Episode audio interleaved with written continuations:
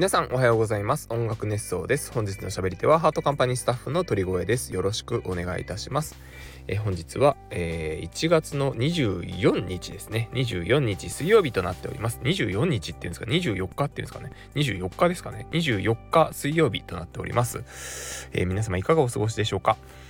えーと、先週ですね、あの、ロードサービスを呼んだ話というような話をしましたが、あの、無事にですね、えーと、古いタイヤ、ん古いタイヤじゃない、古いホイールについたままになっていた新しめのタイヤに交換したやつを、えー、新しいホイールに、えー、付け替えまして、あの、無事によんほんとも同じホイールになっております。えー、快適に走れているので、やっぱりパンクって嫌だなというふうに思いました。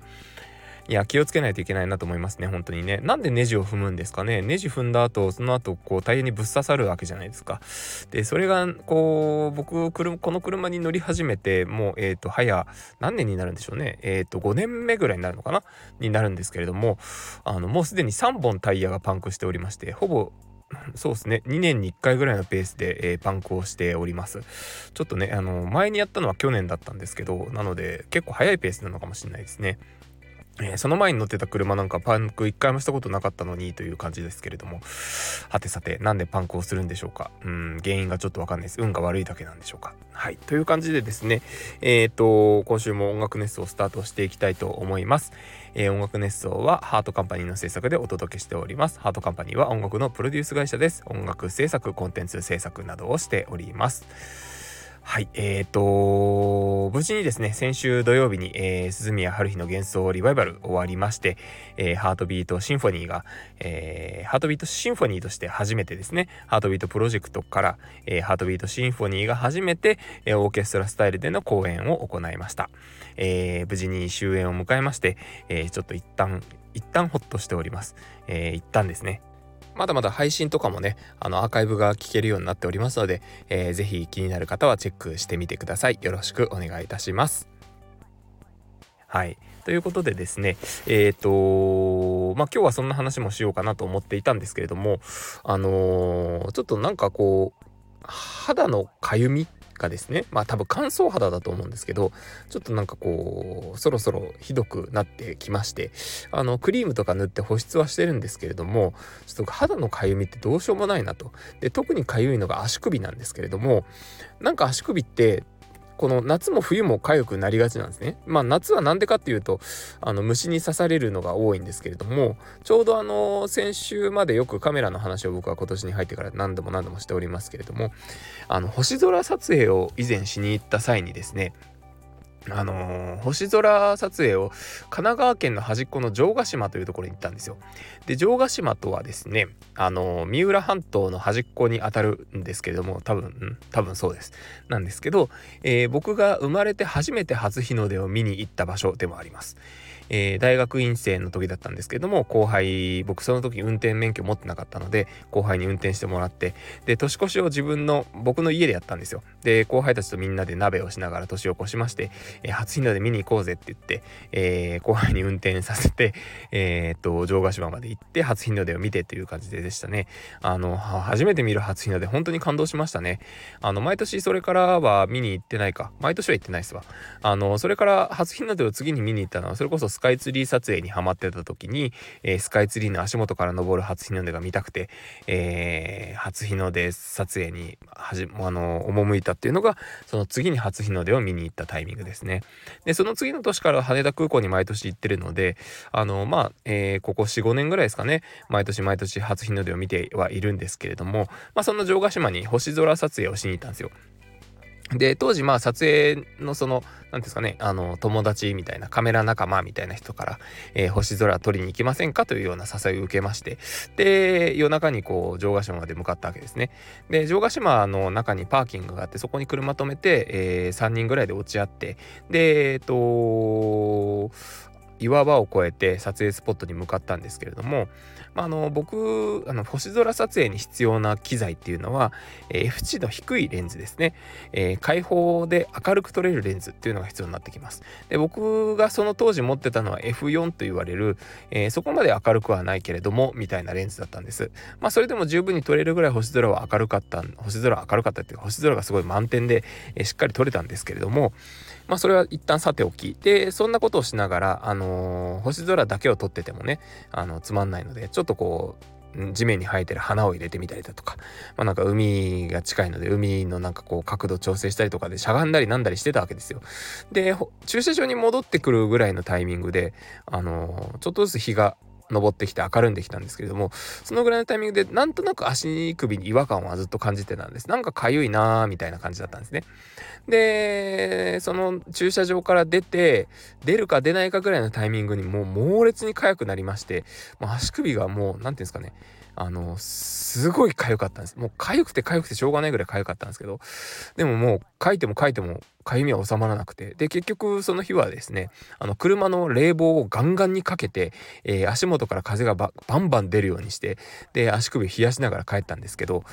まああの時はひどかったですね。あのいわゆる強いこう薬を使ってもなかなか治らず、結局皮 膚, 皮膚科に行って、えー、処方してもらう一番強いあの痒み止めの薬をもらって、それでなんとかなったっていうような思い出があるんですけど、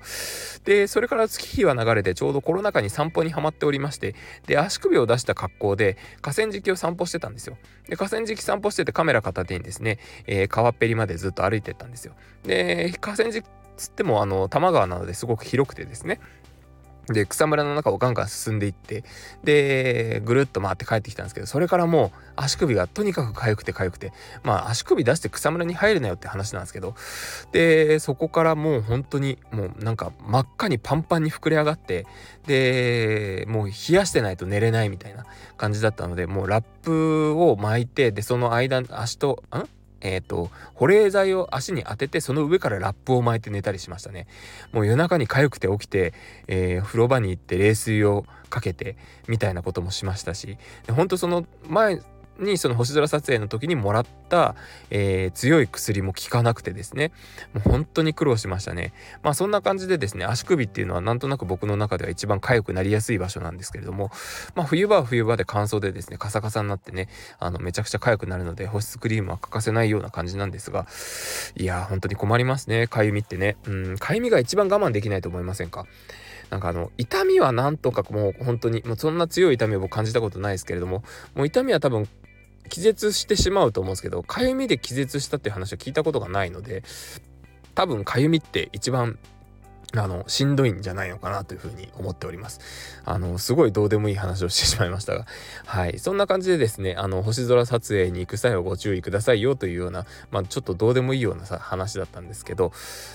はい、ということでですね、えー、と前回前々回とコメント返しをしてなかったのでコメント返しの方していこうかなというふうに思います。えー、まず前々回のコメントからいただきました。えー、まずおにぎりさん、ありがとうございます。写真って奥が深くて幅が広いので他の人の話を聞くのすごく面白いですね。人によって撮り方も違えば被写体も全然違うので本当に参考になります。夕日夕焼けは僕も個人的に好きな光景なのでちょくちょく撮影に行くんですが、数十分のうちにあれだけ景色が一変する自然の神秘にいつも驚かされます。えー、染み切るちょ、えー、沈み切る直前の最後の輝きも好みです。好きですし、沈んだ後のブルーアワーめちゃくちゃ綺麗なんですよね。多分写真の話ならいくらでも話せるので、おかんと人の人で写真談義させてほしいです。ハートカンパニー写真部部長として開催よろしくお願いします。笑いということでありがとうございます。いや本当にね、あのー夕日の撮影の話をしましたね。えー、本当に難しい撮影なんですけれどもすごい楽しいですよね。刻一刻とあの変わっていくあの景色と表情というか、うん、なんかそういうのってやっぱなんか目に映るものと写真に出てくるものとで、そして帰ってきて写真見て、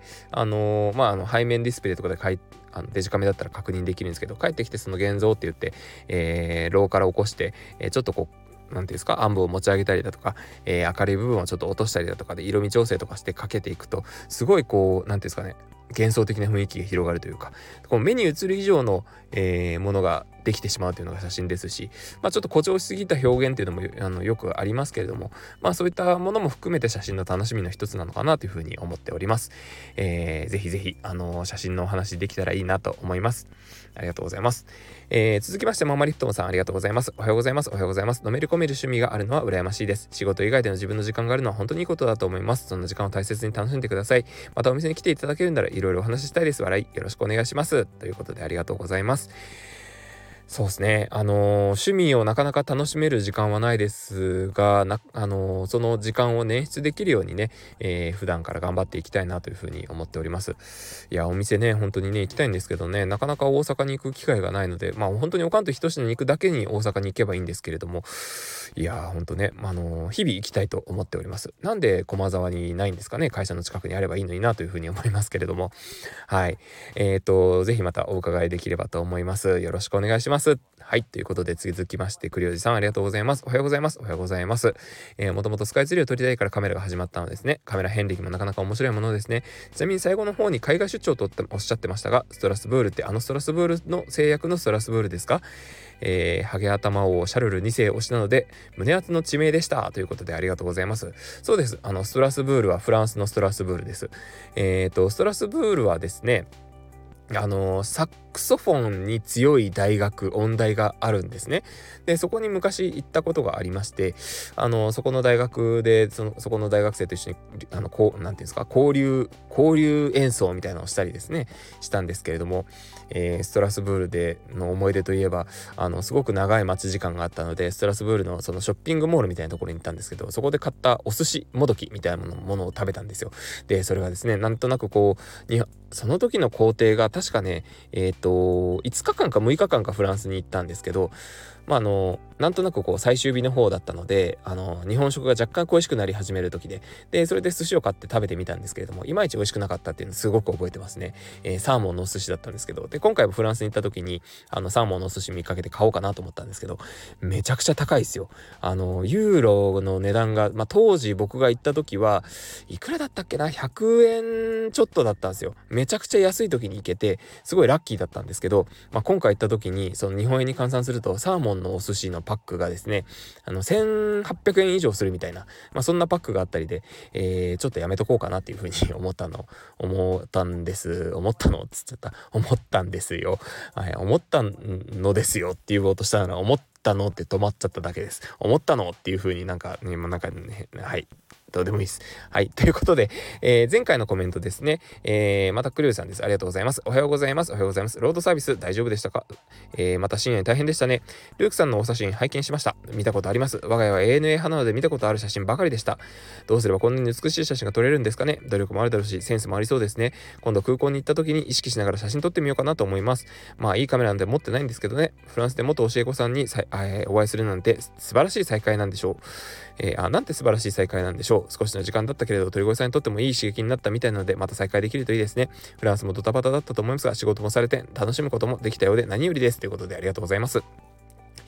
えー、本当にあのルーク小沢さんの写真めちゃくちゃ素晴らしいので、ぜひ皆さん見ていただきたいです。僕が一番あのルークさんの写真ですごいなと思うのが、本当四季折々の表情を見せるあの飛行機の写真ですね。えー、ひまわりだったり桜だったり雪景色だったり、まあそういうこういろんなこう景色、まあ、日本らしい四季の、えー、景色と一緒に飛行機が飛んでいるところの写真というのを、えー、日本各地巡って撮っていらっしゃるので、本当にそれは素晴らしいなと、その一瞬を切り取るっていうのは本当プロだからこそなんか出会えるタイミングっていうのがあるんじゃないのかなというふうに思います。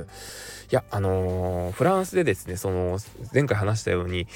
うん、あのー、あったんですよ、フルートのことで、フルートの彼はですね、あのー、